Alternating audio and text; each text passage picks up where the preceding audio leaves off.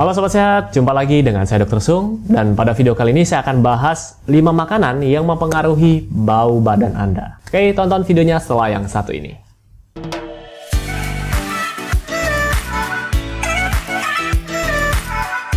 Sobat Sehat, sebelum saya mulai video ini, buat Anda yang sedang mencari produk-produk yang mendukung gaya hidup sehat, seperti suplemen, vitamin, mineral, atau apa pun itu yang mendukung gaya hidup sehat, silakan kunjungi boxsehat.com. Di sana ada beberapa pilihan produk-produk kesehatan yang mungkin cocok buat Anda. Oke, silakan nonton videonya. Oke Sobat Sehat, kalau pada video sebelumnya saya membahas 5 area pada tubuh kita yang paling sering menimbulkan bau, ya, bau badan. Nah, kali ini saya akan membahas dari sisi makanan yang kita konsumsi itu akan mempengaruhi bau badan kita. Jadi, uh, pernah nggak Anda kalau ke tempat gym, Anda ketemu dengan bule, ya, itu tentu saja bau keringatnya atau bau badannya akan berbeda ketika Anda bertemu dengan orang dari India misalnya. Ya, itu kalau Anda pernah ketemu mereka sih.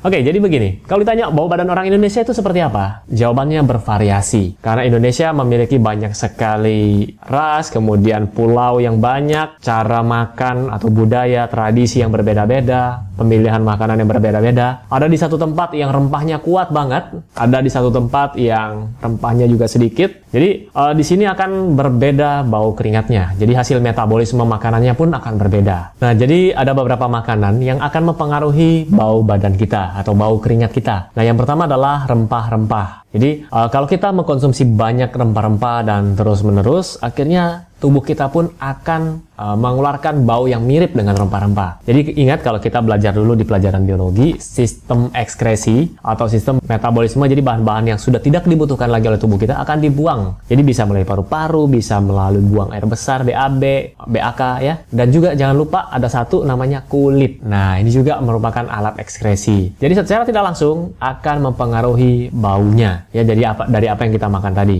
Lalu makanan yang kedua adalah daging merah. Nah, daging merah ini atau daging ya kita bilang daging. Daging ini uh, pencernaannya agak lama dan selama dalam proses pencernaan itu akan menghasilkan toksin dan gas. Jadi buat Anda semua yang suka makan daging harus diimbangi dengan sayuran. Jadi jangan cuma daging terus. Nah, maka uh, ini juga akan menimbulkan bau badan. So, kalau bisa dibilang orang yang vegetarian atau vegan cenderung badannya tidak sebau orangnya cuma makan daging. Orang atau orang yang mengkonsumsi daging lebih banyak. Nah, kurang lebih seperti itu. Oke, kemudian yang ketiga adalah alkohol. Ya, jadi kalau ini saya sudah jelaskan lebih panjang karena Anda sendiri sudah tahu kalau orang yang suka konsumsi alkohol, apalagi baru mengkonsumsi alkohol mereka bicara dengan kita aja sudah kecium bau alkohol. Oke, kemudian makanan yang keempat adalah makanan junk food. Nah, dalam jangka panjang mengkonsumsi makanan-makanan ini juga dapat mengganggu pencernaan Anda dan akhirnya akan menimbulkan bau mulut. Yang kelima adalah tembakau. Jadi uh, kita di Indonesia banyak sekali orang-orang yang mengkonsumsi tembakau lewat rokok. Jadi kalau Anda yang perokok mungkin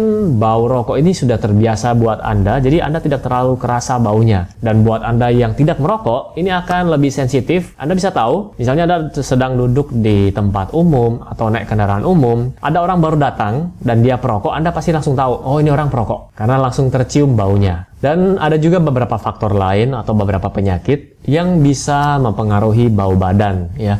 Contohnya pada mereka yang menderita diabetes atau dalam tanda kutip saya bisa bilang keracunan gula. Jadi kadar gula yang tinggi dalam uh, darah ini akan mempengaruhi bau badan juga. Lalu mereka yang punya masalah pencernaan seperti sakit ma, uh, gastritis, jadi uh, bau yang dihasilkan akan keluar lewat mulut. Kemudian mereka-mereka yang sedang menderita penyakit liver, ya, ini juga menyebabkan bau pada mulut atau kita sebut dengan halitosis. Oke, itu saja informasi yang bisa saya berikan buat anda semuanya dan saya doakan anda semua tetap sehat. Ingat jaga kesehatan, cuci tangan yang bersih, ikuti protokol dan sampai jumpa di video saya selanjutnya. Salam hebat, luar biasa.